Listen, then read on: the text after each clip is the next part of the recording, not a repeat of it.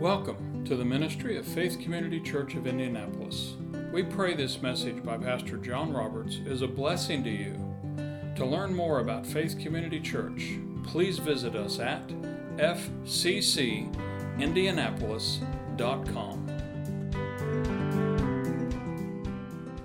Occasionally, I, I find a new speaker, writer, or, somebody that um, speaks about the Word a lot, and I ran across a guy that I had not heard of. He's an Anglican priest in uh, Great Britain, and um, anyway, I've been listening to a lot of his sermons, and I've got one of his books that I'm reading through on Paul right now, and he stirred up a lot of thoughts in my head, and but the primary thought that I've, str- I've, I've, I've, I've haven't really struggled, but I've, I've looked at all of the things that he's approaching this subject in this book about Paul. And it's about righteousness. And is, is, is righteousness imputed or imparted? And by that, I mean, to impute something is like um, it's a court hearing. God is our, our judge, and the enemy is our, our um, prosecutor. Now, you have to understand in, in a Hebrew court, there were no prosecutors. You know, right now we've got, um, there are federal prosecutors there that are preparing cases to bring charges against federal people that they believe have, have broken federal crimes. We have state prosecutors, county prosecutors, every level of our nation. We have men, women that are, are um, uh, studied in the law, they're lawyers, and, and they are investigating, using the police and other people to investigate crimes, and they're laying out a case to accuse people of, of law breaking. That's not how it worked in a Hebrew court. In a Hebrew court, if, if Jerry and I have a dispute and Jerry thinks I have wronged him, Jerry is the prosecutor.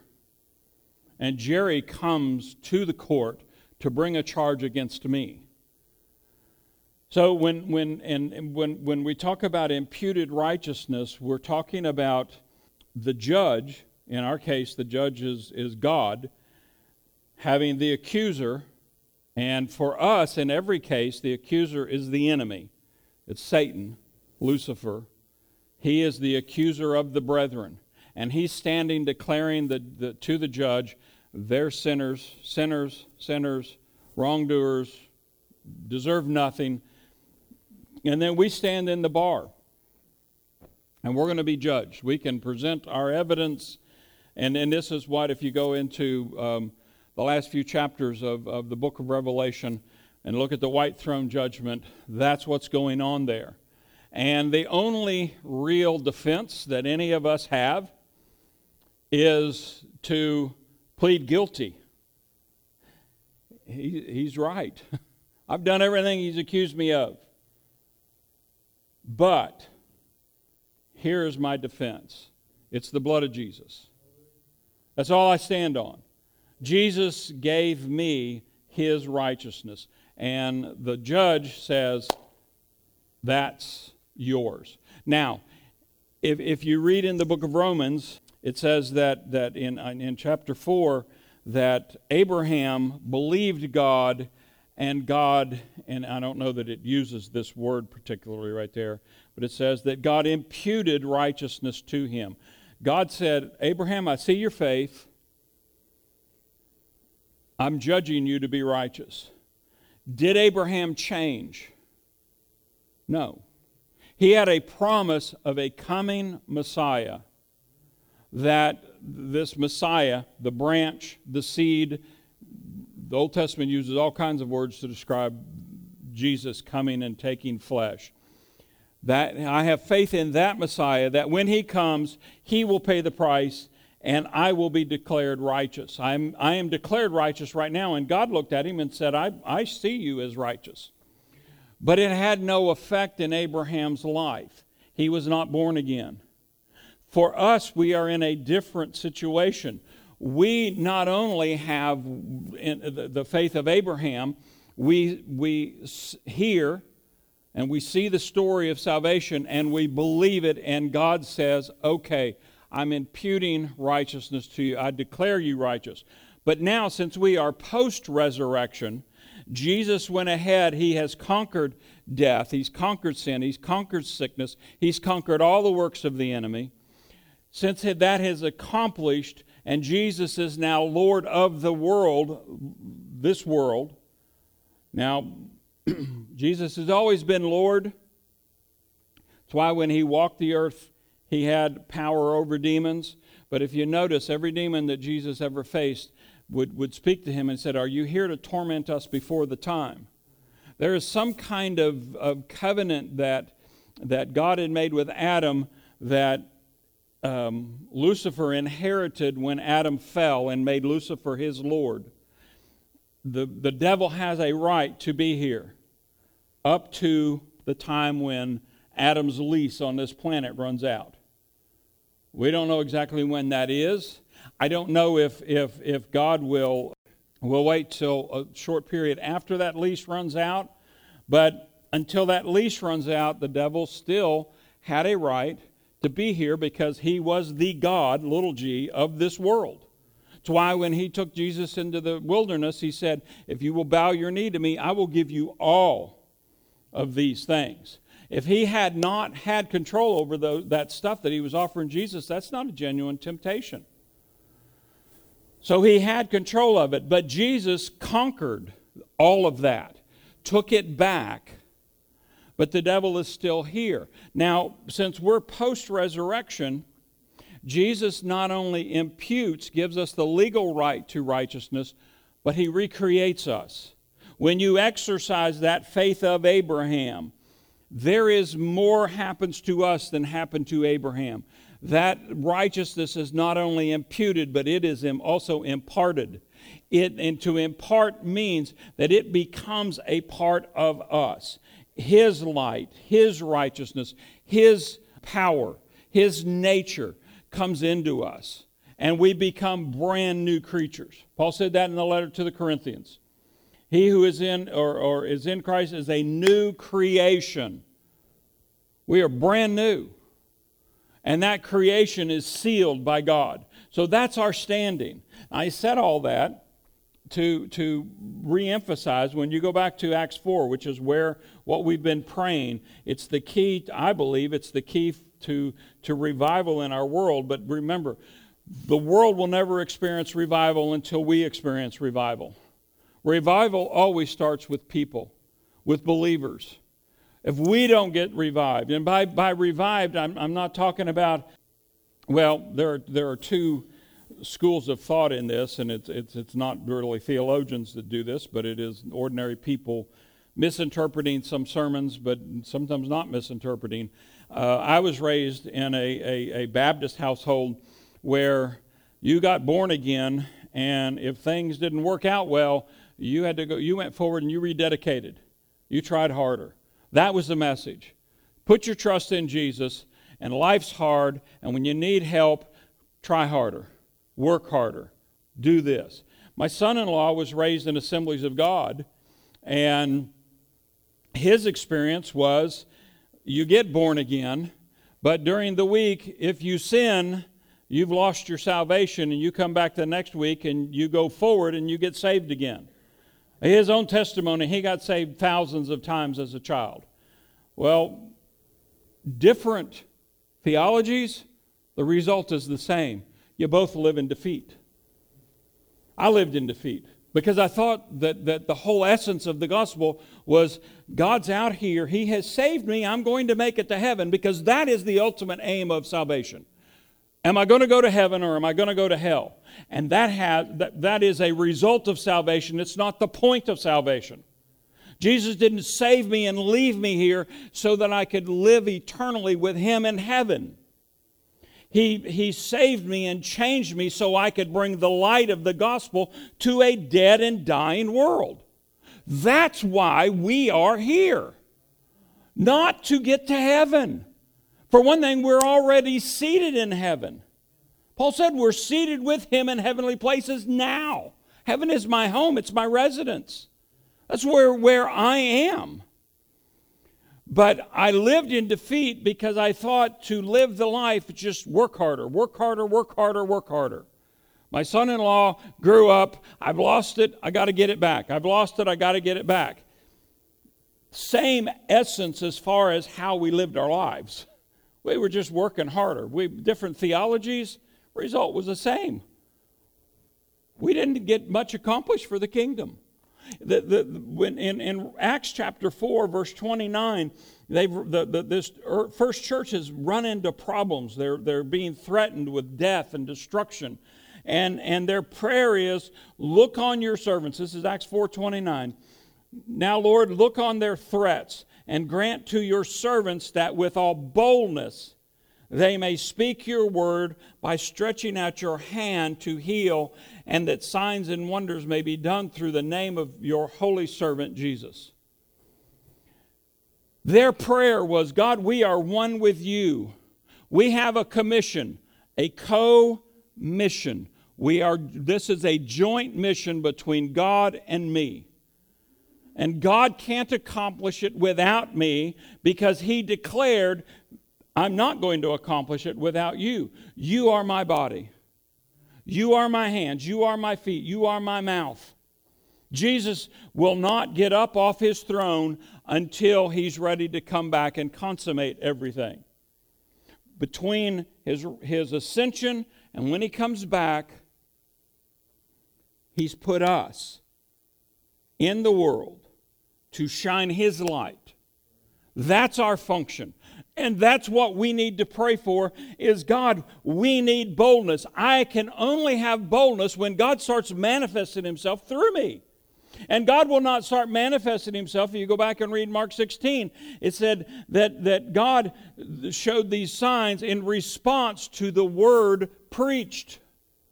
If we're not seeing the signs and the wonders, maybe we're not preaching the right word or we're not really believing the right word, where our emphasis is work harder, work harder, work harder, do better, be better.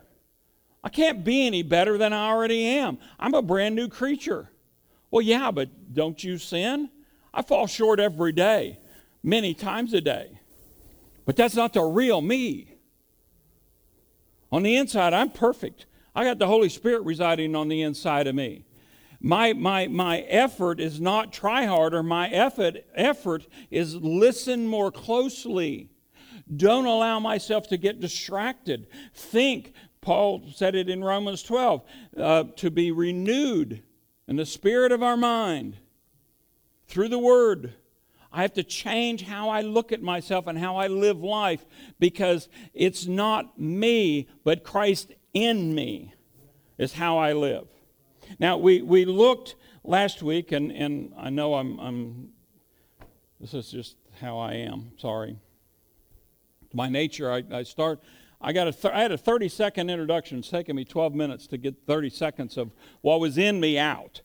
But we looked last week at, at, at the, the letter to the church at um, uh, Philadelphia and, and Jesus was, was describing this church in, in, in Revelation. Uh, in, in Revelation 3, he, his first address was to the angel of the church in Philadelphia, right? And, and he, he says certain things, does it in all seven messages. And I want you to keep in mind that there are seven messages to seven churches, because we're going to see that number crop up over and over again today. But the, the, the, the point of it is we saw in, in, in verse or chapter 1 of Revelation, the point is you, you the, the whole book of Revelation is about, it says it's the, the, the Greek says it's the apocalypse of Jesus. Apocalypse has begotten this weird, non biblical meaning to mean um, this horrific war that's going to end all the activities of the earth when Jesus comes back. That's not what apocalypse means. Apocalypse means the unveiling. The apocalypse is, is I have something here and you cannot see it. You don't know what's in my hand, but I apocalypse it, I uncover it. And now it's visible to the world. That's the apocalypse. That's the revelation. That's why apocalypse is, is translated revelation. It's the revelation of Christ. It's us finding out what's covered up on the inside of us. And that is, if you want to know, do we have a problem with Christians in the world? Here's the problem people can't see Christ because of us. Christ is, is, is covered by my flesh. If you could, and, this is what, if you go into, into the letter to the Corinthians and you see uh, uh, Paul describing the different um, manifestations of the Spirit, the different ways that God wants to manifest Himself and show forth Himself. One of them is the discerning of spirits. That literally means to uncover and recognize. If, if we could manifest that, let how, you know, pray for someone, have the discerning of spirits to look at me, what you would see was my body would get translucent and you would see the Spirit of God and my spirit joined together on the inside of me. That's what it means to, to see. But we don't allow the world, it's the old saying, there, there really are, there, as far as the world is concerned, there's three of me. There's the you that I allow you to see. That's the one that gets up, takes a shower, shaves, and dresses up because I want to put on a good front. You know the old saying, um, dress for success. How you dress and how what you present to the world will a lot of times will affect how the world looks at you. But then there is, is the, the real me that I think of me. It's my mental image of me, which is never quite as good as the picture I present to the world. But then there's the real me, the me that Jesus sees, that God sees getting my vision of me to align with God's vision of me is the key. I have to start seeing myself the way God sees me. And when I do, then that light can start shining out. And then people won't just see the, the whether I'm dressed in, in a suit and a tie, or, you know, if you want to be ecclesiastical, you get the, the, the, the monkey suit with a little white collar that, you know, the, the more formal churches wear, and it identifies, it's your badge that says, you know, I mean, you, you walk down the street, if you meet a policeman in uniform, you know he's a policeman. If you meet a fireman in uniform, then you know they're a fireman. You know, there are uniforms. Well, that's the ecclesiastical uniform. Well, we need a uniform as Christians.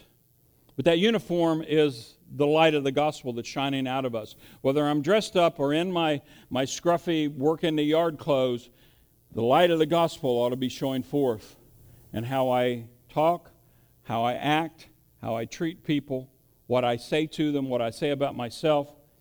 If, if I'm manifesting the love of Jesus, then it, it becomes obvious.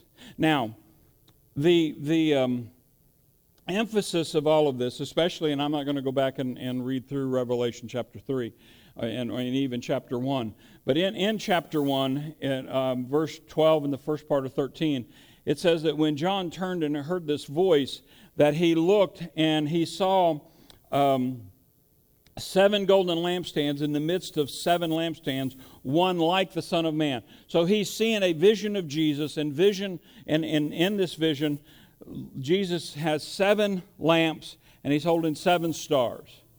So, what I want us to do this morning, I want us to go back to the book of Zechariah, and I want us to to look at a little different picture because the, the book of Zechariah mirrors the book of Revelation in a lot of ways. But I, I want to give you this one illustration. I mentioned earlier when we prayed about Eric Liddell. And I would, I would encourage you, um, you know, there are times when the, the, the Academy Awards, uh, well, I'd say the vast majority of the time, the Academy Awards, they wouldn't know a good film if it just fell off the roof and hit them in the head. You know, I remember several bunch of years ago, I think it was Fargo won the Academy Award. I never heard of that movie, but Gina and I uh, just won the Academy Award. Maybe, you know, it's out on video already. Let's let's let's go rent a DVD and watch it. Maybe it's good. And I made it through like 20 or 30 minutes and I thought, how in the world this is, this is, if I was ranking all the movies I've ever seen, this would be in the bottom three. This is horrible. Where did they come up with this? And I'm, I, I'm, to this day, I'm perplexed. I have no idea what they thought was so great about this. But when, when Chariots of Fire, and I don't remember what year it won the Academy Award, It was the opposite of that. This is a little film that no one had ever heard of until, lo and behold, out of the blue, it won an Academy Award. Best Picture. And to make and the reason, and I think it was God. I think God just went down and he said, okay, today I'm gonna play a little game with the Academy of, of motion pictures. And he he just had people tweak their, their choice and they checked that one off and they had no idea what they were doing. God just moved on them to do it. And suddenly, there's an Academy Award winning film that's about a missionary who is, is running in the Olympics, and his specialty is the 100 meter dash. And he is favored to win the gold medal in the 100 meter dash. The only problem is the heats in that, for that race are on Sunday and he's a dedicated Christian. He was born on the mission field to missionary parents. He was born again. He wasn't a, a Sunday morning Christian, he was a seven day a weeker. And he said, I cannot compete on Sunday. It's the Lord's day. He's in the Olympics. And everybody around him said, Eric, come on. It's one heat. Just go out and, you know, just run enough to get in the, the finals. It's not on Sunday. And he said, No, I can't do it. I won't do it. So they moved him to the 400 meter. Now, if you've ever run track, there's not a more brutal race in the world. 100 meter race is, a, is not 100 meter, 400 meter. It's once around a track, and it's a full blown out sprint. I've tried it, and I'm, wow, no. It, by the time I'd get halfway around, I thought I was dying. It's tough. He did it. He won a gold medal in it. Was not his specialty. But this was 1924 in the Paris Olympics. He won this medal. But when he when he finished that, he immediately, I mean, it wasn't much different. It was a little different back then. But he, because of his fame, having this gold medal, he had all kinds of opportunities before him. He could have gone to work, made a lot of money, done different things. He had the, the, the world was open to him. The business world was open to him because he was an Olympic gold medalist.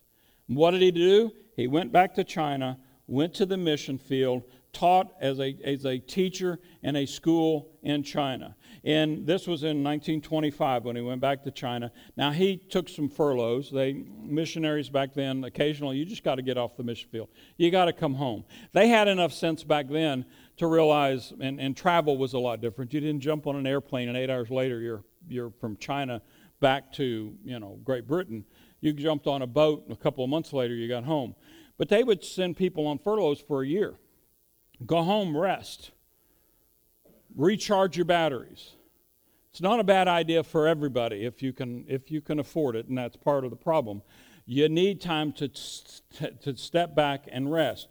But he, other than a couple of years of furloughs, he spent the rest of his life. And when when Japan invaded China during World War II, at the very end of the war, he ended up in a civilian internment camp. And if you know anything about the Japanese internment camps, they, they worked you and they barely fed you enough to keep you alive. Well, he ended up dying like three months before the, the camp was liberated. He had a brain tumor, which is technically what he died of, but he also had, he was malnourished.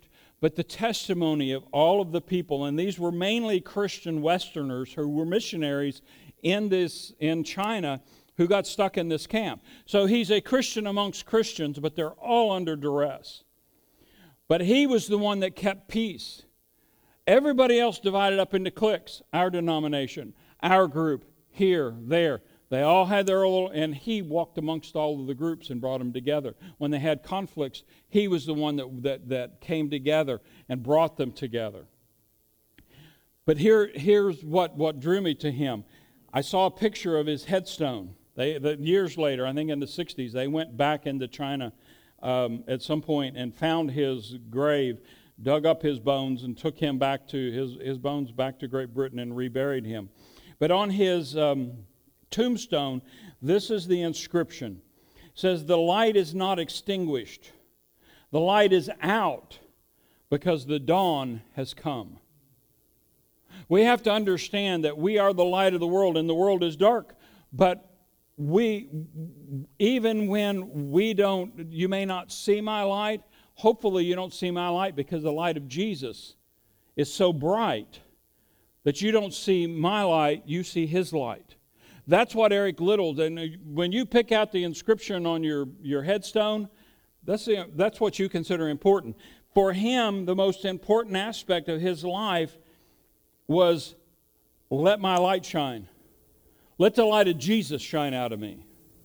Now, in Zechariah, and I, I want to, I'm going to start in chapter 3, and I'm going to try to go through this quickly because I, I've, I've taught through Zechariah verse by verse. Took me like three years, so there's a lot there. I'm just praying. You can pray with me, agree with me. I don't get stuck because sometimes things hook me, and I, I want to run the rabbit trail. But in, in chapter 1 and 2 of Zechariah, you see three phrases used a lot in those first two chapters. And, and I, I see all three of them in um, um, chapter 1, Zechariah 1, verse 14. It says, The angel said to me, Shout this message for all to hear. This is what the Lord of heaven's armies says. That's the first phrase. Everything in Zechariah is being taught and, and or spoken from the standpoint that I am the Lord of heaven's armies. This is the Lord of hosts. This is not the meek and mild and gentle Jesus that sat and said, Bring the children to me. This is not the meek and mild Jesus that they brought the woman with, with uh, that had been caught in adultery, and he wrote something in the in the, the dirt, and all of her accusers fled, and he got up and he did not accuse her, but he said, Go and sin no more. Your sins are forgiven. This is the Jesus here, speaking in Zechariah, they went to the temple sat down, wove a cord. Takes time to weave a cord. He, he was making a whip. Got up, kicked over tables, hit people, yelled at people. And keep in mind, Jesus is a perfect manifestation of God's love. As loving as the Jesus who accepted the children, the, the, the, the, Jesus that accepted this woman caught in adultery, he was walking in just as much love when he cleansed the temple. That was still an act of love. We get this idea in our heads because we've been, we've been brainwashed that love is always mamby pamby. Oh, it's okay. It's okay. You know, no, sometimes it's not okay. I, I had more than one confrontation with, with my children when in their late teenage years, and, and um, Gina was usually the gentle one, I was the stern one, where, you know, in one particular situation, my son had done something really stupid, and um, she said, "Honey, it's okay," because he was in apologizing, and I just I had to say it. I said, "No, it's not okay. What you did last night was not okay. You risked your life, and you're too stupid to even know it." And you have to be confronted with your stupidity so you don't repeat your stupidity. And I did it in love. There were times when uh, there was a, one particular incident where both of my kids just ran across the street and I watched them. And a car, I mean, he had he he was putting skid marks on the road to keep from hitting them. Let me tell you, the, the, the my neighbors thought I was berserk because I was screaming. I the fear of God was in them. That wasn't the fear of God; it was the fear of me. They thought I was going to kill them. Why? Because I saw them dead in the street. I mean, it was a miracle that, that that car did not hit him. This guy had to work hard not to run into them. And kid versus car, kids lose every time. I, an act of love was to just shoo them out to the point that even today, my son's 40 some odd years old, he remembers that butt chewing vividly because I wanted him to remember that. I want this burnt into your brain. This is the God that's speaking here. I'm the Lord of heaven's armies. That means I'm coming to make war. But notice what he says My love for Jerusalem and Mount Zion is passionate and strong. When the Old Testament talks about Jerusalem and, and, and um, Mount Zion, there are a lot of ways you, you can interpret those two, those two things, two references. In Zechariah, mostly, and, and I would not, don't push this metaphor too far. But, but the primary interpretation here in Zechariah, when he talks about Jerusalem and Mount Zion, he's talking about the Jews and the church. Mount Zion is the church, Jerusalem represents the Jews, the Jewish nation. And so it's the first two chapters he is god is declaring i'm bringing you back out of captivity you've been in captivity i've punished you but it's over with now and then he comes to zechariah chapter 3 and in zechariah chapter 3 he is not dealing with with the nation as a whole he's dealing with with the, the high priest who represents the nation and I'm going I'm to read through this, and, but I want to stop and just pick a few points. Verse 1 of Zechariah 3. I'm going to read from the New Living Translation. I don't think we have it, but it'll follow fairly close with the New King James. Says, Then the angel showed me Yeshua. That is um, an alternate spelling of the Hebrew name Joshua. This is not the Joshua of going in and taking the promised land. This is many, many years later. He's the high priest. He said, The angel showed me Joshua, the high priest, standing before the angel of the Lord. The accuser, Satan, was there at the angel's right hand, making accusations against Yeshua. And the Lord said to Satan, I, the Lord, reject your accusation, Satan. Yes, the Lord who has chosen Jerusalem rebukes you. This man is like a burning stick that has been snatched from the fire. You go read the, the, the little epistle to Jude or from Jude, this is what he this is the image that Jude has when he talks about snatching someone from the flames of the fire despising even the smell of their sin. God is standing to the high priest of Israel and saying, "I reject your accusations. I've snatched him out of the fire." And then it describes Joshua. It says his clothing was filthy as he stood there before the angel. So the angel said to the other standing there, and this angel, there are different interpretations, but most commentators will tell you this is the angel of the Lord, which is Jesus. The Father is standing as judge. It's Jesus that is standing there speaking uh, for the judge and for us because we are representative there, represented there of, um, of Joshua. He says, Take off his filthy clothes. And turning to, to Joshua, he said, See, I have taken away your sins, and now I am giving you these fine new clothes. Then I said, They should also place a clean turban on his head. So they put a clean priestly turban on his head and dressed him in new clothes while the angel of the Lord stood by. Then the angel of the Lord spoke very solemnly to Joshua and said, This is what the Lord of heaven's armies says. If you follow my ways and carefully serve me, then you will be given authority over my temple and its courtyards. I will let you walk among the, these others standing here. What God, what Jesus is saying to him, I have the, the new clothes represent his actions, but they also represent his actions due to the nature that God, the forgiveness that God is giving him. But the turban represents a changed mind. It's, it's Romans chapter 12, renewing your mind to think about who you are in light of what Jesus has done for you. And he's saying, if you will walk this out, I've remade you, I've put this in you. If you will start walking this out, you'll be able to walk in authority around my temple. And by walking in authority around my temple, you will, it will place you in heaven's courtyard. Because the whole point of the temple and, and you see it even really more um, um, in the um, tabernacle, because the tabernacle was a better representation of what we see in heaven than the temple in Jerusalem. The temple in Jerusalem is in one place and everybody has to come there. The tabernacle was mobile and God took it to wherever it needed to go. But where, where the tabernacle was, was where heaven and earth came together, where God manifested what He had in heaven and brought it into the earth and allowed it to affect the earth. The difference was, will we come and allow that to change us? Now, we're, we're in a whole different state. With the tabernacle, they had to come in, they had to make the sacrifice. It's already done for us. It's the blood, it's the blood of Jesus has been spilled on that altar.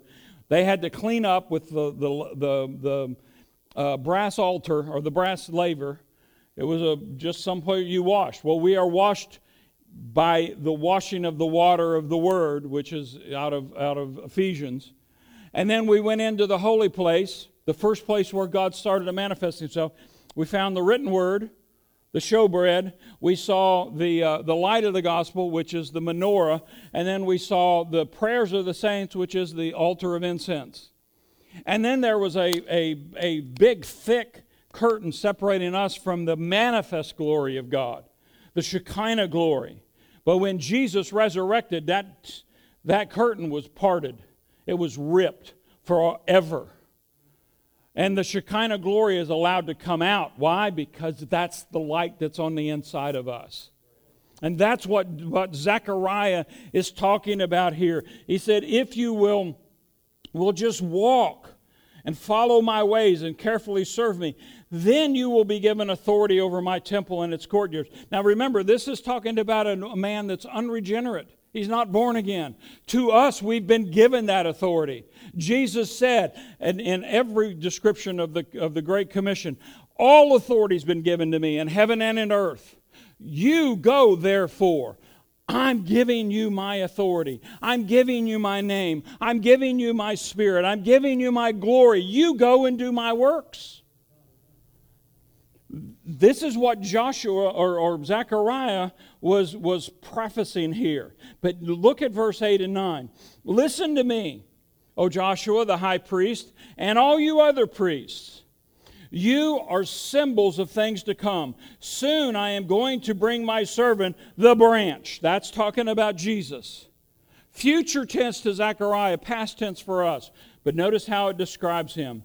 Now look at the jewel I've set before Joshua a single stone with seven facets. I will engrave an inscription on it, says the Lord of heaven's armies, and I will remove the sins of this land in a single day. And on that day, says the Lord of heaven's armies, each of you will invite your neighbor to sit with you peacefully under your own grapevine and fig tree. He describes this branch, which is a description of Jesus. He also describes him as a fine jewel with seven facets. Go back to Revelation, the seven candlesticks. It's another way of describing the church. We are God's jewel. Uh, uh, uh, the Gospels describe us as the pearl of great price, which is actually even a little better description of the church because a pearl is something that irritated the oyster. we were an irritant to God. Some of us still are occasionally. But what did God do? What did the oyster do? He started laying down that mother of pearl and laid down and smoothed it out. When, when you, you look at the picture in Revelation of the gates of heaven, they're pearls, individual pearls. You cut a pearl in half, you see the layers. It's not just one of us, it's all of us collectively. But, but Zechariah describes the church here, or Jesus, as a, a jewel with seven facets. The Jesus, the jewel there, is not the man Jesus. It's talking about his body, us, the body of Christ that's in the earth. We are a jewel. Why do people buy jewels? Well, they're valuable. No. If they were dirt cheap, in fact, diamonds would be dirt cheap if it wasn't for the fact that there's a, a monopoly of one company in the entire world that can sell diamonds. Without that monopoly, diamonds would be cheap, dirt cheap. They are abundant in the earth. Why do people want to want to uh, have diamonds?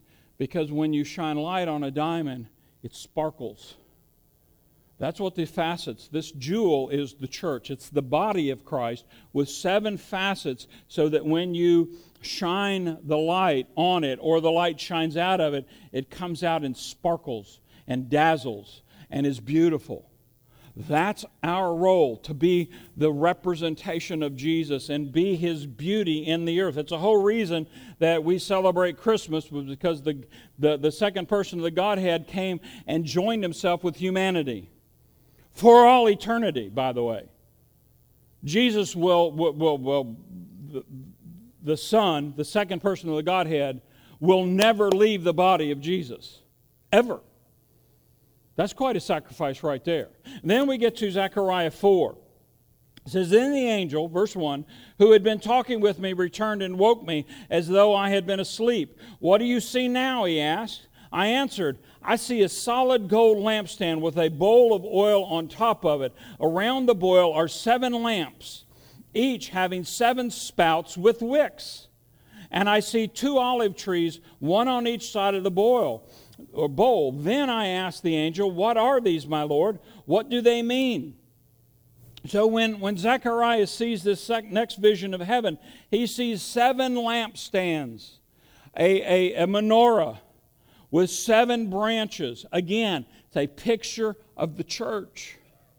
But what does he see? He sees two olive trees.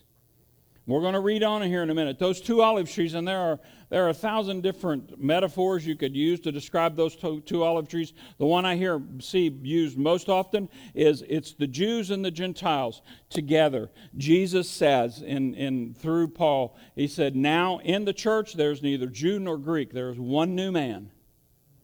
We are that one new man. We are the body of Christ, but we have our Jewish roots and we have our Gentile practices. They've been brought together. There is no difference it's, it's the, the, the difference in, in people is not your racial background. Who cares? All you're talking about is a tiny little sliver of your outer skin. It's the only difference.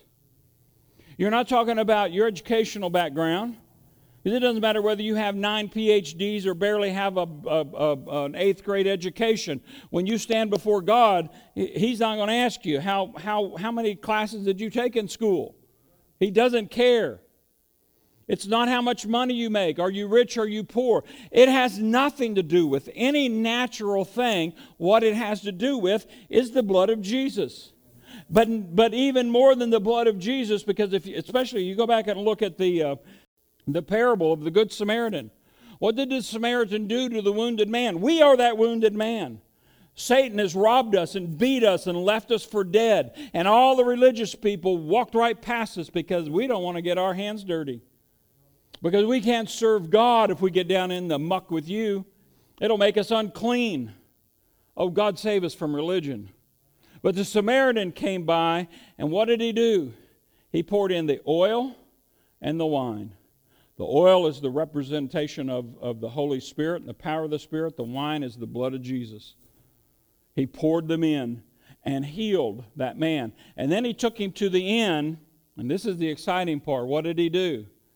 He said, Let him recover here. I'm going to give you three days' rent for this hotel room. To pay for three days. And if he needs anything you provided, I'll pay you back when I come back in three days. Keep in mind, a day with the Lord is as a thousand years. He's talking about the, the absolute coming back of Jesus after the millennial reign in 3,000 years. He's going to come back for his church in 2,000.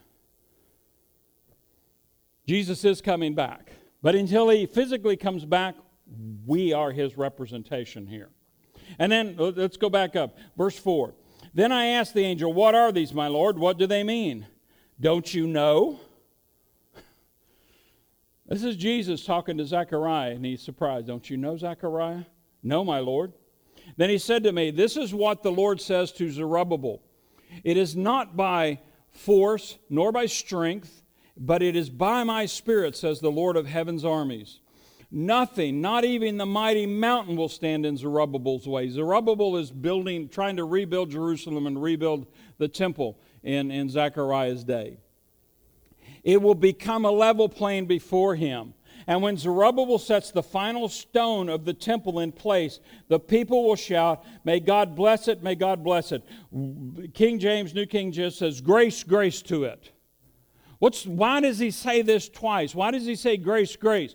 Because it's two trees it's the Jew and the Gentile, it, it's, it's the smart and the dumb, it's the beautiful and the ugly, it's the fat and the skinny. It's the educated and the uneducated. It's the dirty and the clean. It's any combination of humanity you want to want to make your reference with. We are those trees. And we are pouring the oil of the Holy Spirit comes out of us to go into the lamp so that the oil can burn to bring the light of the gospel to a lost and dying world. Again, the emphasis is not on us. The emphasis is not even on the light. The emphasis, uh, for sure, it's not on the lampstand. The emphasis is all, where is the light and what is the source? What's the fuel for that light? Because uh, when you run out of oil, you'll get a flame for a little while. but if you've ever noticed what happens, if, you, if you're burning a candle and you let the wick get too long, the oil won't make it all the way to the top of the wick. And what happens when that happens? It starts smoking, it starts stinking, What do you do? You go trim off. There are things that, that the oil's not penetrating in us. And so those parts of our lives are sputtering and smoking and giving off a stink. And we need to trim them off so that it's only the oil that's burning on the inside of us. And that oil gives off a pure light. And here's the great news we're, we're celebrating Christmas, the Jews are celebrating Hanukkah. Hanukkah originated after the Maccabees revolted against uh, um, the, the Greeks. And when they, when they finally drove the Greeks off, they only had a little bit of oil to light the lampstand. And they couldn't, they had to make new oil, and it took like eight days to get that oil made properly and get it, get it um, um, sanctified and set apart. And they didn't have an eight day supply of oil. But the priest said, Light it anyway, and we'll trust God to keep it lit till we get fresh oil. And what did God do? He took a day or two's worth of oil and burned it for eight days. I had a missionary friend, lives here in Indiana, uh, as a missionary to the Choco Indians in Panama when they, they, they didn't use a lot of natural sense. They went, they weren't prepared for everything they needed to do. They had two or three small children, I forget now. They're living in, in Panama City trying to get their mission work because they're out in the Darien jungles where they're going. So they had to live in the city and go out there. You can't just live out there full time. These people lived in a Stone Age existence. Well, as they're trying to do all this, they, they were like most missionaries. People had pledged support, and when they got on the field, the people forgot about them out there and quit sending the support. So all of a sudden, their money dried up, and they ran out of everything. And they were out of food and had no money to go buy food. So what did they do? They just they made an Irish stew. Take everything in the refrigerator, put it in one pot. We're cooking up a big bowl of this, and when they looked at what they had, it's like, yeah, I don't know that we can all eat. So here's the deal we're going to fill the kids' bowls and feed the kids. And after the kids get full, whatever's left, we'll eat. But we're, we're not letting the kids go hungry. And so they filled the kids' bowls, set them before them, came back, the pot's got food in it. And so they filled their bowls, went sat down and they ate, they filled, and they came back to wash the pot, and the pot's got food in it. So they put a lid on it, and they stuck it in the refrigerator, and they got up the next morning. They got that up. This is our breakfast, kids. I know this is a little boring, but don't complain about the manna. And they had breakfast. And when they got done filling all the bowls, the pot was empty. They went and sat down, and they ate, and they came back to wash the pot, and the pot had food in it. And they did this for like two weeks until one day they, they, they sat down and they ate, and when they went back to look at the pot, the pot was empty. And they had to wash the pot. And they thought, well, okay, Lord, don't know what's going on now. And within an hour or two, somebody knocked on the door, and it was a postman who had had a, a letter that had gotten misdirected in the mail, and they brought it special delivery, and it had a check for thousands of dollars to cover their expenses because this person was one of their main contributors and he had forgotten to send a check for a while. So he wrote a letter of apology, but wrote a big check. He said, I missed, so I'm doubling up and tripling up to show you I'm sorry. And they went out and went to the market and bought food. That's exactly what happened with Hanukkah. It's exactly what happens with us. Our oil supply is, is inexhaustible. The brighter the light shines, the more oil that comes. But it comes from the two trees, the, the, the sources. It says in verse, uh, the end of verse 10, the seven lamps represent the eyes of the Lord that search all around the world. These lamps, we are, are part of God's work to search out the lost and the dying. And then it says, Then I asked the angel, What are these two olive trees on each side of the lampstand? And what are the, the two olive branches that pour out golden oil through two golden tubes? Don't you know? He asked. No, my Lord, I replied.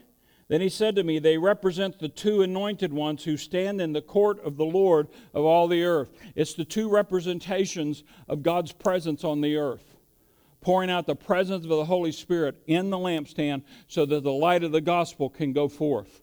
That's why God tore the, the veil in the temple, was to let the glory out.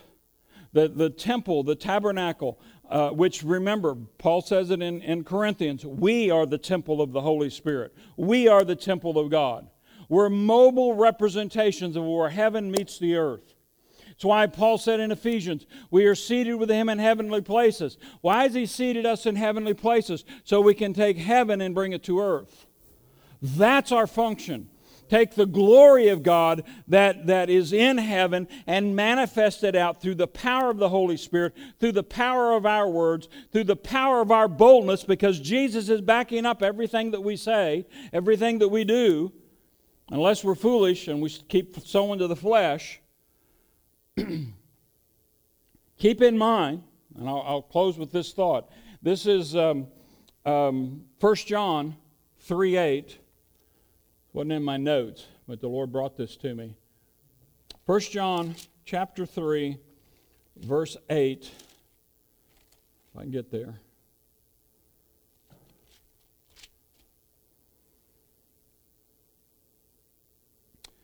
says, um, He who sins is of the devil, for the devil has sinned from the beginning.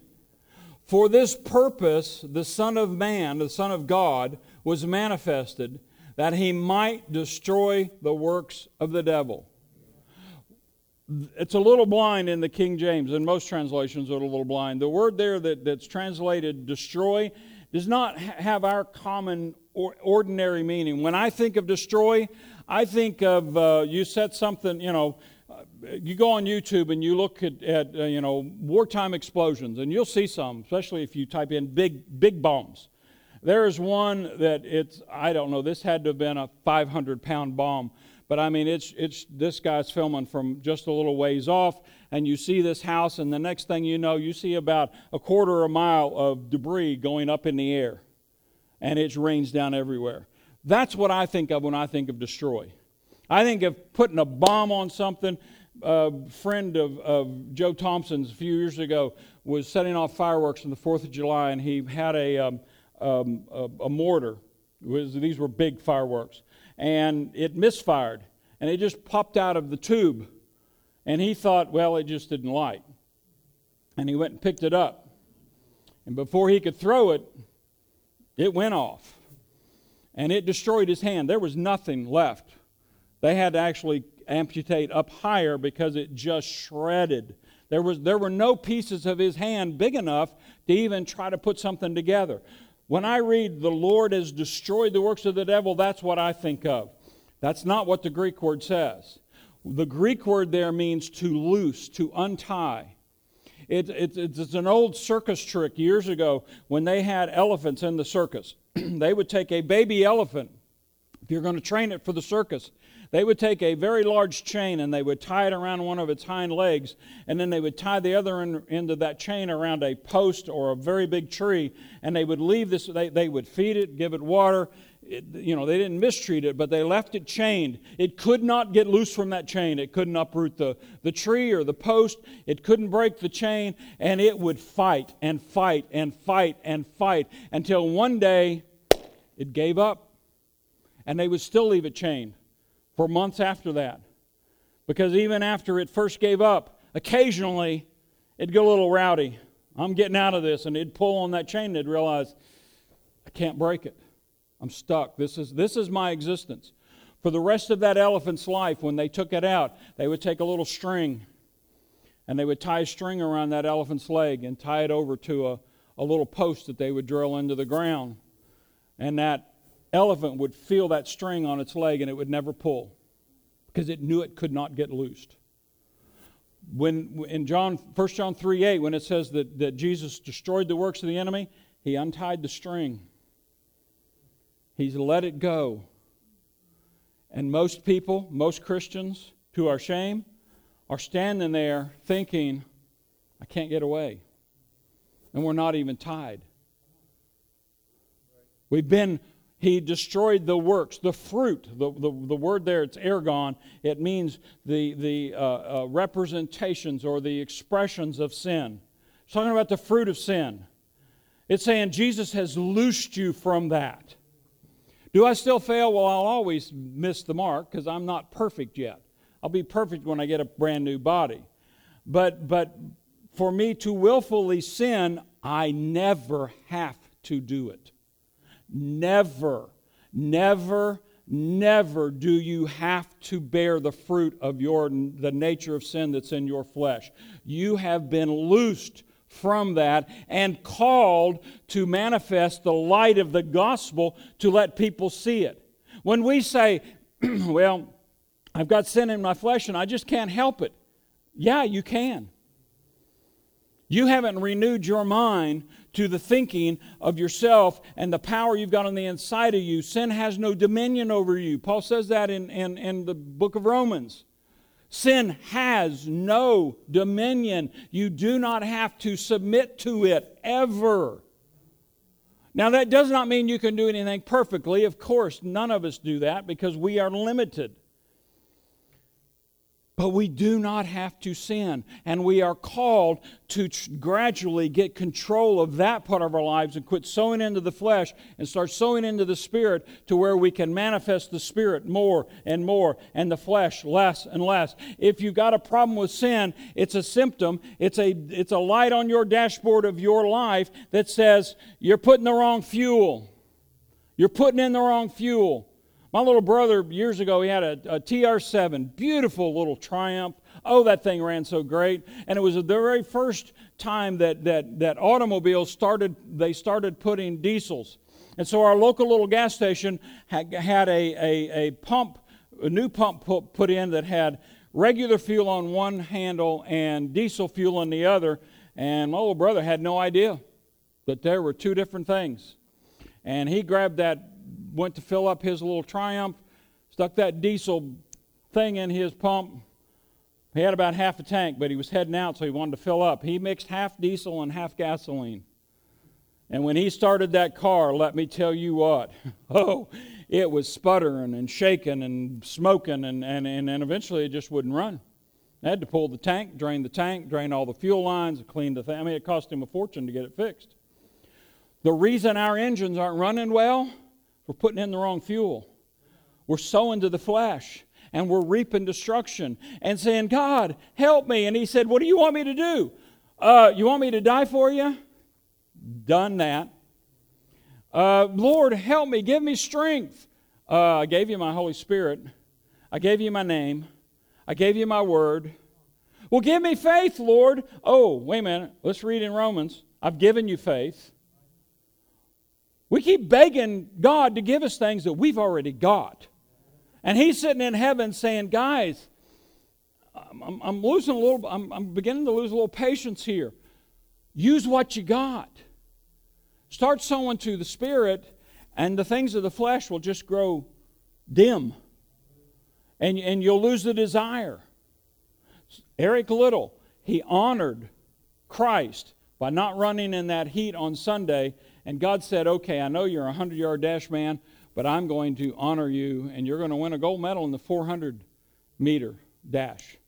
And he did. So to the, to the flesh, you'll reap destruction. So to the spirit, you will manifest the glory of God. And the great thing is, your life will be improved, and people will see the gospel in action and it will bring them to Christ. Amen? So here's, here's my last thought, and I've really waxed long this morning. When you approach Christmas, don't think of, oh, it's the baby Jesus. That's a second person of the Godhead embedded in that baby. And he only came for one reason, and that was to go to the cross to live a perfect life. He lived a natural life. He submitted to his parents. He went to school. He worked as an apprentice. He worked a natural, normal life. No miracles, no manifestations until he was 30 years old. And then God said, okay, now it's time to enter into your ministry. Then he was baptized.